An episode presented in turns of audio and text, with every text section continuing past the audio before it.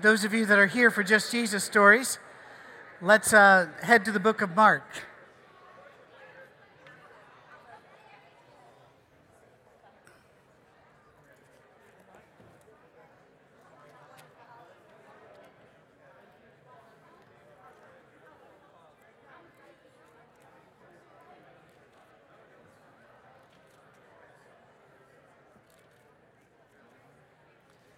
We're beginning in Mark chapter 11 in this classroom.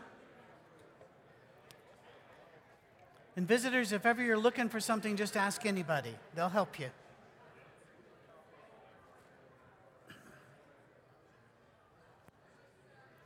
This will be an abbreviated lesson since we're starting a bit late, and I get to eat lunch with our, our friends here in a bit. Some of you may join us. Um, we're heading over to a Mellow Mushroom they don't, we don't know how big it is going to be, but we're going to try to beat the other churches there and get, get as many seats as we can. How's that? Uh, Nahed uh, is, going over to make sure that they got room for at least 25. Uh, I did not get a full count on, and there were more who came and sat near the back. So um, I'm just very pleased, very pleased. Thank you. You honor us. And uh, I've had a, a couple of our members just now ask me, they said, When are you going back up there? We'd like to go with you. So please keep us in this rotation. Um, that, that would matter matters to us that we love each other. Uh, Mark chapter 11. Um, for those of you, if you're new to this series, all I do is I walk through the Gospels and tell the stories, and then we'll walk through another Gospel, then we'll, we repeat. And it can take years to get through them all. Mark 11, as they approached Jerusalem and came to Bethphage at Bethany at Mount of Olives, Jesus sent two of his disciples, saying to them, Go into the village ahead of you, and just as you enter it, you'll find a colt tied there, which no one has ever ridden. Untie it and bring it here. If anyone asks you, Why are you doing this? say, The Lord needs it, and we'll send it back here shortly. They went and found a colt outside in the street, tied at a doorway, and as they untied it, some people standing there asked, What are you doing untying that colt? They answered as Jesus had told them to, and the people let them go. There, in, in the Gospels, remember the Gospels are not written to detail all historical aspects of every story. It's not the way it's done. Sometimes you have to listen to the dogs that don't bark. This is one of those. When I was a boy, this bothered me because it looked a lot like stealing, doesn't it? You know, just you walk in there, find a colt, untie it, and bring it back. But obviously, it isn't since the people let them have it when they said the Lord has need of it. Do you remember in very first in Jesus' um, ministry, he sees some fishermen and he says, Follow me and I will make you fishers of men. And it says they immediately dropped their nets and followed him. That could not have been the first time he met them.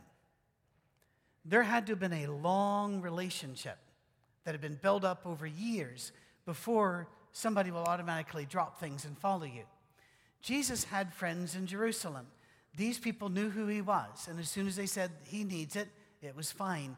Remember that the stories we see are episodes, but they're not the whole three and a half, four years. It's, uh, I, I tell people sometimes it is like trying to reconstruct the life of a family by you're on a train every day, going by their house and looking through their windows as you go by. You can get some information, but not everything. So the Gospels have to flesh it out and you read them all, put them together. What's about to happen is Jesus is going to uh, declare who he is. Uh, they, they brought the colt to Jesus. They threw their coat, cloaks over it. He sat on it.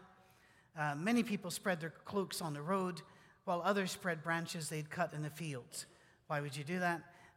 You only ask that question if you've never lived where there are dirt roads. Uh, in, in Detroit, it always surprises people. We have dirt roads in Detroit. Not all of them, obviously.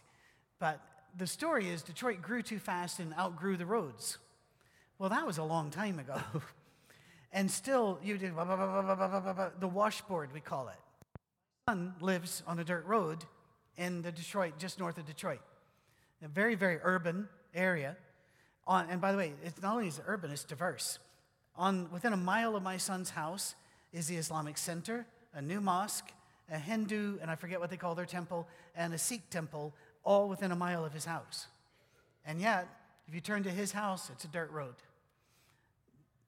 once you have you ever experienced dirt roads at anything like? They're miserable. They are absolutely miserable. So people are actually just making it easy for Jesus to get through. And laying down your cloak was a particularly um, sacrificial thing because you, you didn't have more of those. Every so often, I'll go look in my closet and go, some of this has got to go. And then you start going, no, there's that one day every four years I need this one. And you put that one back. These cloaks, this is all they had. So those who went ahead and those who followed shouted, Hosanna. That's, that means salvation or you know, save him or long live. You know, for example, like long live the king. Blessed is he who comes in the name of the Lord. Blessed is the coming kingdom of our father David. Hosanna in the highest heaven. Why would he, why would he ride on, on a donkey? Sorry, I hate Shrek. Why would, why would, he, why would he ride on a donkey? Um, when I was a boy, that bothered me because I'd only known of poor people riding on donkeys in third world countries where we had gone to live. Uh, I grew up in a lot of different places. And so I, I, thought, well, why would he, why, why wouldn't you like a horse or a stallion or something? Well, one, they didn't have a lot of those. But the other is, in the Old Testament, kings rode to their coronation on donkeys that had never been ri- uh, ridden before. I forgot how to conjugate English there for a second. Ride, rode, ridden, have riven unto, or whatever. Uh, therefore, he is making a statement as to who he is by doing this. Now, here comes a particularly troubling story. The next day, as they were leaving Bethany, Jesus was hungry. Seeing in the distance a fig tree and leaf, he went to find out if it had any fruit. When he reached it, he found nothing but leaves because it was not the season for figs. Then he said to the tree, May no one ever eat fruit from you again. And his disciples heard him say it. Let's stop for a second. This story is actually told a couple of other times with variations in the Gospels as to what he said, when he said it, and what happened to the tree and when that happened. So I'm not really sure that we can take a look at this and try to spiritualize every aspect. I think what instead we need to do is talk about a couple of things. One, this is off subject, but it's still an important subject. Why was he willing? Uh, why was he allowed just to walk up to anybody's tree and eat? Because anybody could. They did not need what we need with Medicare, Medicaid, insurance agencies, Social Security, uh, all kinds of charities, because they had built into the system debt reduction, feed and care of those that are poor, feeding and caring of the orphans and the widows. That was all built into the system. Gleaning was a big part of that. If you're walking through a field and there, there's some food there, you can reach down and eat it. You can't stand there, you can't put it in a basket and take it with you, but you can eat as you move. In Scotland, for example, there are no trespassing laws. None. And that really throws off people because you may be on the street here and say, Well, I want to show you something. You start cutting through yards, or we call them gardens, but you start cutting through those, and they're going, Are we allowed to be here? Yeah, there, there's no such thing as a trespassing law in Scotland. They do have um, rules of the, of the field, they call it, or path rules. For example, if you open the gate, shut the gate, things like this. But you can walk through anywhere. And among the Jewish people, they had this system of um, social care. That, for example, you didn't get a weekly little bit to keep you, get you through the week. They gave it to you in a year's lump sum because that meant you had enough to invest, buy property, um, build a business, buy goods that you could then resell. It helped you get out of poverty. It didn't keep you there. And gleaning was a big part of it. If you had a, a whole wagon full of, let's say, bales of hay, we're just going to make this, all right, American, uh, bales of hay, and it's going along the road, and one of them rolls off and hits the ground, you're not allowed to pick it up. That's called God's now. Any poor people or anybody that needs that can come by and get it. And there's an expression in Britain that thieves often use saying that, you know, they, they got this because it fell off the back of a lorry, a truck. It, it harkens back to the concept if you drop it, it is now God's and belongs to the poor. Uh, they can have it. The book of Ruth gives us a lot more detail there, but the, the laws are in Deuteronomy, but Ruth shows us how that works. So he's there to get figs, but it's not the season for figs, and yet Jesus is still angry. Did that concern anybody in the room? It's kind of like, well, of course you're not going to get figs. It's not fig season. I think it shows us the mental state of Jesus. Remember, our belief is that he is God, but he is also man. Therefore, and especially in Mark, he has, he has um, emotions. And, and in the book of Mark, he has emotions he doesn't have in the others uh, frustrated, angry, surprised, disappointed. And here, he just, it's kind of like, I'm only going to be here for another seven days or so. Why can't we just, you, after a while, don't you get angry? And you come home and you kick something that didn't do anything to deserve the kicking? You know, a chair, a table, something like that. Don't punch a wall. I've, the wall always wins. I don't, we have a hole over there. I'd, I'd, love to know that story. The third panel over, that, that showed up a couple of weeks ago. So uh, some, some, one of our teens may have been, let's blame it the teens, shall we? Uh, let's blame the teens. Uh, somebody said, that's a quick fix. And I said, well, yeah, that's not worried about it. But again, we hit the thing that didn't deserve hitting. Jesus is frustrated, perhaps fearful. Um, this is pretty intense stuff. One of the things that you've heard me say several times in my three and a half years here is don't overholy the stories. Let the people be real. Don't turn them into shining objects. Let them be real. Somebody this last week um, talking to me, and I'm trying to figure out how not to blow any confidences in this, talking about some disappointments which I've had with health recently and a couple of other things. And, there, and they, but they kept talking about how important I was and such. And I said, uh, do not put me on a pedestal. Because as soon as you do, I'm going to fall. And if I fall, I will take others with me. I said, I, let, us, let us put God on the pedestal and us just hold hands at the bottom. That's the only way we can do this. Here, Jesus is one of us at this point. Upon reaching Jerusalem, and you can ask questions anytime you want. On reaching Jerusalem, Jesus entered the temple courts and began driving out those who were buying and selling there. Now, this is a pretty interesting little story. He overturned the tables of the money changers and the benches of those selling doves and would not allow anyone to carry merchandise to the temple's court. As he taught them, he said, Is it not written? And he's there quoting from Psalm 118 My house will be called a house of prayer for all nations, but you've made it a den of robbers. And that last portion refers to Isaiah 56 and verse 7. What's going on? People are arriving for the holy days. One of the rules is that you have to bring your sacrifices and that the sacrifice has to be perfect. No spot, no blemish. Well, what if you live a long way away? By the time you start with an unblemished sheep, by the time you get there, might have three legs and I don't know, acne or something. It's, it's, it's, it's not unblemished anymore. So a lot of people said, We will buy when we get there. So then they get there, and the prices were jacked up. Not only were the prices jacked up, some of the religious leaders had a scam going. They said, You have to change your money into temple money to buy temple goods. Well, what do you think that exchange rate was? It's going to favor somebody, but it didn't favor the common pilgrim. It favored the religious leaders. Uh, I, I, was, I was in an airport recently. Where was it? Uh, I looked over, and it was, in, it was in Philadelphia, and they were willing, they, you know, going to change currency there if you wanted to. I looked at the rate for the British pound, what they're selling, what they're getting. You're losing about 30 to 40% of your money if you exchange it there. And I, you know, I wanted to overthrow tables and such, but TSA, um, I, I didn't. Jesus, in another telling of this story, makes a whip. He hand makes it. This is premeditated. This isn't Jesus just going off. He's saying, right, this has got to stop. Jesus had a heart for the poor that we have tended to ignore in our religious life.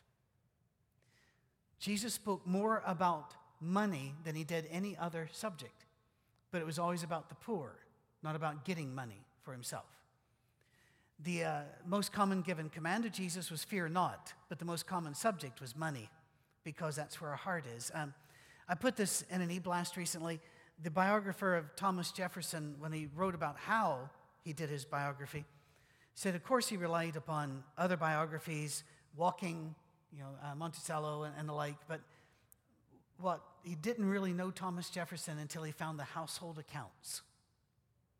And he saw where he put his money. Then he knew who this man was. Now, I often think of that when I look at my checkbook. Yes, I still have a checkbook. I, I, I, I don't balance it because I don't know how. My wife does, and I assume some black magic is involved because I can't figure it out. I tell her, we just need to change banks every three years, and say, what do we have? Give that to us. And, but no, she, she wants to know the details. But I'll look in her checkbook and say, where's the money going, and what does that say about me? Jesus had a concern for the poor, and to see them being robbed because they wanted to go to church was just unacceptable. But a couple of other, things here. One, did Jesus lose his temper? And it was premeditated. He made the scourge. But he also kept control. Take a look at this. Did he ever hit anybody in this story? If he did, it's never mentioned. Plus, over, did, he, did he take away any of their goods? No. He overturns the tables of the money changers. They can get that back. He tells the people with the doves, get those out of here. Uh, he tells the, he drives the cattle out. You can always get cattle back. Nobody, he didn't steal from anybody. They didn't lose their goods. He just got them out of there. This is, this is not what religion's all about. I, I do not watch religious TV because it really upsets me. Seeing people that are flying in private jets asking widows to send in their money, that bothers me. It really does. I think you already know this, but pop quiz out of all the miracles Jesus did, how many miracles did he do to benefit himself? Zero. None. The poor, he was concerned about the poor, and he was always about the poor. Do you remember back in the 80s? We were still in Scotland when Ethiopia went through the big famine, and they sang We Are the World and all that other. And people were saying, oh, you know, we got to get food over there. And like, are you aware that they'd actually had normal to slightly above normal rainfall during that period of time? The reason they had famine is because they were fighting each other. In America, farmers are paid with your money, tax money, not to farm because there's so much stuff. We, we could feed everybody right now except for politicians. I mean, we would feed politicians. That's not what I meant. What I meant was politicians are not letting us feed everybody because we have the food. You heard of things like milk mountains and butter mountains? Oh, Google that because that's an American deal where uh, the price of milk and butter and all that uh, sugar is very much inflated. That's not how much it costs. But it is, they, they do deals with agriculture and the like what happens then is poor families go in and have to figure out our medication, school supplies, or food. It's horrible. Jesus will not put up with that. So we need to make sure we don't play into that at all. Um, and I've gone over a couple things. Anybody want to talk before we? Oh, there's one other thing I wanted to do. Why, why was he able to get away with this? This is actually a pretty good question. Are you aware the temple had a guard? They had a police force. The temple guard was like their green berets. It was only the best.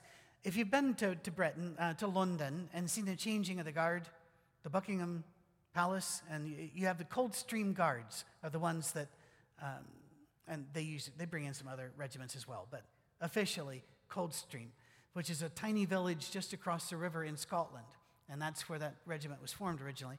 Now those big bear hats and you might think they're just 10 soldiers, you know, just, you know, dressed up. To, these guys are actually the elite.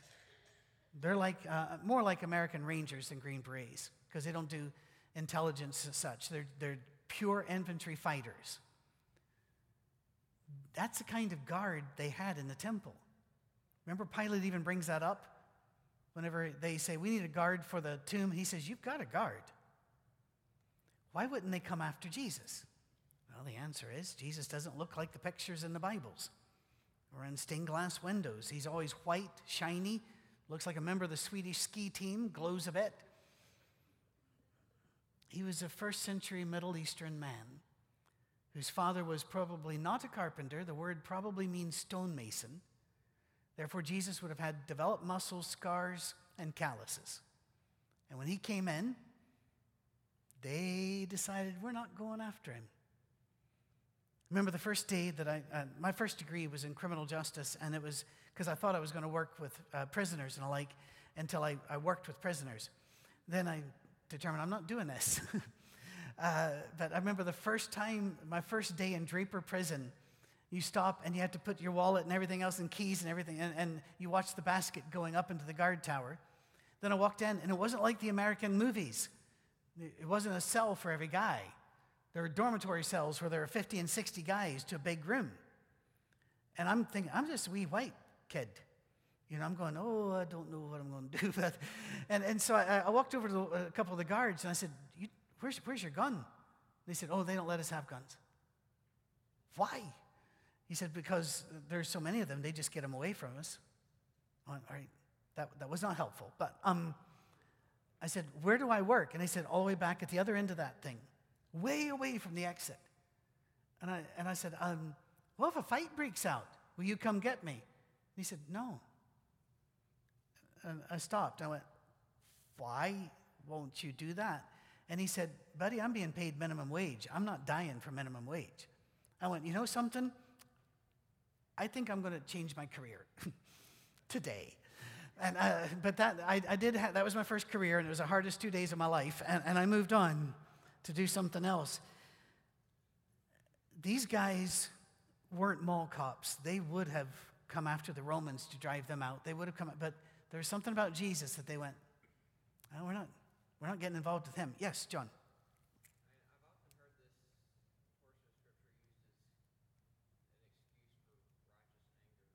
Ah, yes. That's an excellent question. Why don't we work with that for the? Um, he says he's often heard this used as an excuse for righteous anger. How can anger be righteous? It's, I, I think it's possible, but it's kind of like you've heard of little white lies. How hard is it to keep a little white lie clean? It, it picks up dirt pretty fast, doesn't it? I have had so many people write hateful things to me and about me, claiming they did, did it because they loved me. I've even invited a couple of them to stop loving me because it didn't feel good. Um, but sometimes, you, I think most of the time, to be honest, I think most of the time, where I have tried to act like I had righteous anger, I was actually trying to be, be superior to another because I had a gotcha. Is that fair? It was a king of the hill moment. It was a, oh, you know, we all have sins, but yours are worse. Let me come after you. Whereas Charles Hodge used to say, your dirt's dirty, mine isn't. I'm, I don't believe that anger accomplishes the will of God unless you use anger appropriately. In, in uh, Ephesians, we're told, be angry, but sin not. Neither let the sun go down upon your wrath. What does that mean?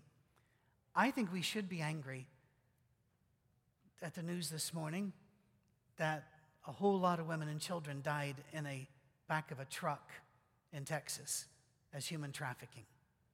When the traffickers ran, they deserted the truck and they died of suffocation and heat. I think we ought to be angry. What do you do about it? That's the thing. Yelling that the government should do something, I don't think works. I think you have to do something. You have to fund the Cinderella Project or uh, an anti human trafficking organization. There are several, and there's a major one in Nashville. You have to fund it, you have to join in, you have to work with it. If you sit around and stew, yeah, I've never understood people who, who listen, and no insult, I'm saying I don't understand it. People who listen to sports radio, they're angry. They are picking at everybody's performance. They're picking at how, and this rule and that rule, and you know, the ref should be, you know, shot. And, you know, I'm going, all right, first of all, it's grown men hitting a ball with a stick. Chill. But second, why are you angry about this? You're not invested in it. Why? I believe that when God says to be angry, anger is an energy to change something. And if you don't use it appropriately, if you use it to attack or harm somebody, you're using it inappropriately. It is like using a tool for the wrong purpose. You have to use a tool for that which it, it, it was designed. I, uh, Cami and I, we're, we're, we're quiet people. It's hard to believe because when you see me, I'm talking. When, I'm, when you don't see me, I'm not talking. Uh, and it used to drive Cami crazy that we could drive all day long, and I, I didn't want to talk. But it's just, that's how I refuel as I go quiet. And our house is a quiet house. We have breaks almost every day for music where she goes down one way, I go the other way because she likes classical music and uh, good stuff, and, and I like the other stuff. So we go at different places and we work like that. And we have quiet, but we have lived in places before where we saw that kids were being, um, you know, get off my lawn type stuff, and we've invited them to play in our yard. And then they all of a sudden start walking in. That, that was a surprise. You know, turn around, hello. I turned around, got out of my car once, and one of our neighbor, boy, neighbor boy there, he's about four or five years old time, named Isaac. He was just standing there, looking at me. I mean, right there. I said, Isaac, you doing all right? He just nodded. He said, You want to know a secret? I went, Okay. He started unbuttoning his shirt. And I'm going, I'm going to prison. um, he pulled it back, and there was a Superman thing on there. He just looked around.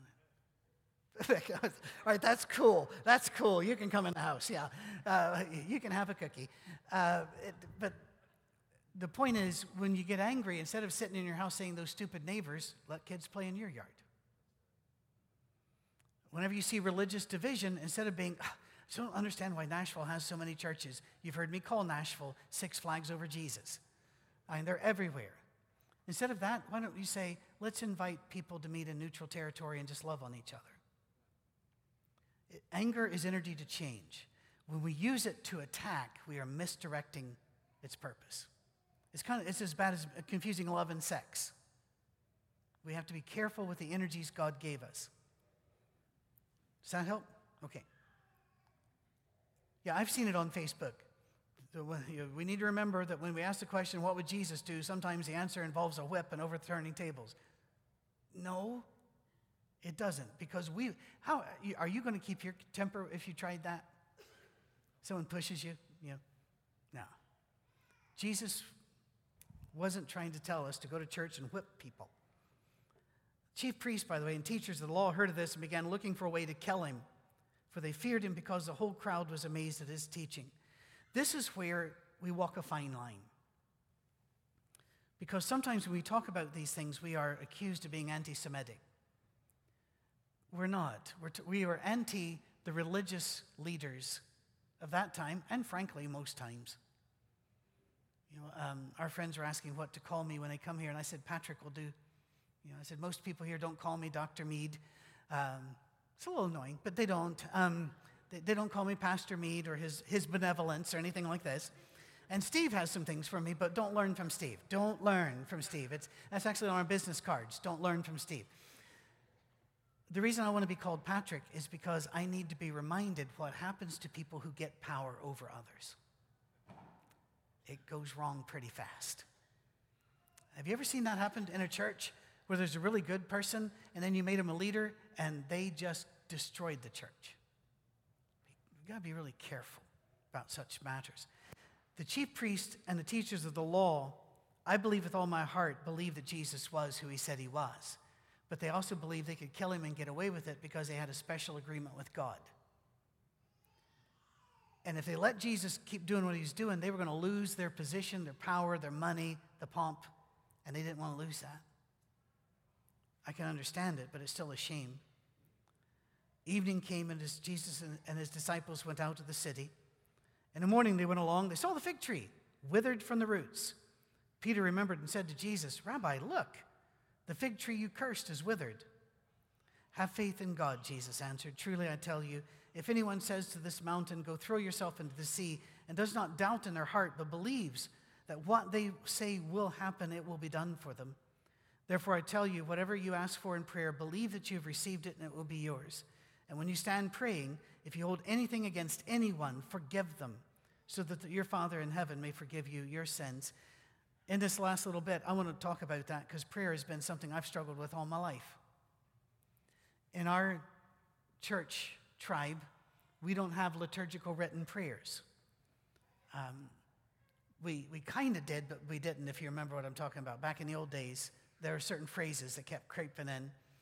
And sometimes people use the name God or Father or Jesus as a comma. Have you ever heard that? Those that, uh, you know, Father today, Father, as we were, Father coming here, Father. I'm like, stop it. Think of your sentence, then say your sentence. You know, but anyway, that's just me. That's why I'm not God and He is. When when He talks about this, that seems like He's making a big promise, doesn't it? Well, who's He making the promise to? Not me. He was talking to them. They're about to be entrusted with the gospel. He's talking to them. It's rather like those people, once again on Facebook, that'll quote from Jeremiah I know my plans for you that you will prosper. That absolutely applies if you're a Jewish person about to go into um, Egyptian captivity, because that's who it was given to. Don't misappropriate promises, for one. Two, did Jesus say that he would listen to our prayers? Yes, God will listen to our prayers. But he also said he'd give us everything we wanted. Not really. If you read the book of James, it says if you act in doubt, you don't get it. If you act, if you ask God to give you something that you can just have for your own fun, no. Remember the old country song? I, I don't actually. I heard it once, um, and I heard it whenever um, uh, the Pearl, Janis Joplin sang it. Oh Lord, won't you buy me a Mercedes Benz? No, God's not interested in that. God's not also, I found this out as well. What if I'm praying that Bob over here, if your name's Bob, it's not you, it's a different Bob. The Bob over here stop his drinking, come to church, and stay married to his wife. You might say that's a very legitimate prayer. It could be, but if, is God going to answer my prayer by taking away his free will? Do you see what I mean? God would have to take away his free will to answer my prayer. What I can pray about is God, help me help Bob. That God can talk to. But he, he's not going to take away somebody else's free will. I've talked before about the Gentrys, and you might be praying in two different directions. You might be thinking, we have an outdoor wedding on Saturday. Don't let it rain. The Gentrys have a farm, and they're going, we really need the rain. Which one's God going to do here? God is not overpromised here. He's just saying, remember, it's still about God, it's not about us. And we need to work through that process. And it's hard for me to do that because I would pray at night because I heard these, and it was exactly like this came to us. And God's giving that to you, little kids. So I'd lay in bed at eight or nine years old and pray that when I woke up, I'd be big, tall, and have muscles. Zero for three. And that was a faith crisis right there. But I've had other faith crises. I've had friends die, you have, that you prayed for. And I don't understand it, and I'm not going to lie to you and tell you that I do. What I will say is that God always said there are conditions to this. He's not going to take away others' free will. He's not going to do it just for your own jollies. Right? That's not an American expression, but you know what it means. He's not going to do it for this, that, or the other. Um, in fact, I, I remember one time when I was particularly upset about this. I asked a theologian friend of mine, I said, Well, then why even pray? And he looked at me and he said, I still pray. And I said, Then why? And he said, Because Jesus did. Went, Rats, that's a good answer. Hate that answer. I, wanted, I wanted something else out of there. You know, I prayed for an elephant and got one, something like that. But no. He says also, you can't get what you want from God if you have anything against anyone. Okay, that might explain some of my prayers. Especially if what you're praying for requires that somebody else lose something. You know, we had, we had a, a bold attempt for several months to sell our house that didn't work. But understand, we wanted God to sell our house, but that would require somebody else to go into debt a certain amount. And if God wasn't willing to throw them into debt a certain amount, He's not going to do that just because we want Him to. We're all His kids. He's going to have to work with us all. And as I've said before, don't make God stop this car. and spank us on the side of the road. He's got to work with. You know, I had three sisters. I rode the hump all of my life in the back seat. Never had a window.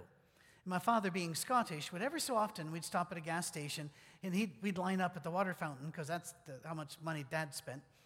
But every so often he would buy a bottle of minerals, you pop soda, right? One for the front seat, one for the back. Well, there's only him and mom in the front seat. I'm going, uh, then, then the thing comes back, and the sisters get it first.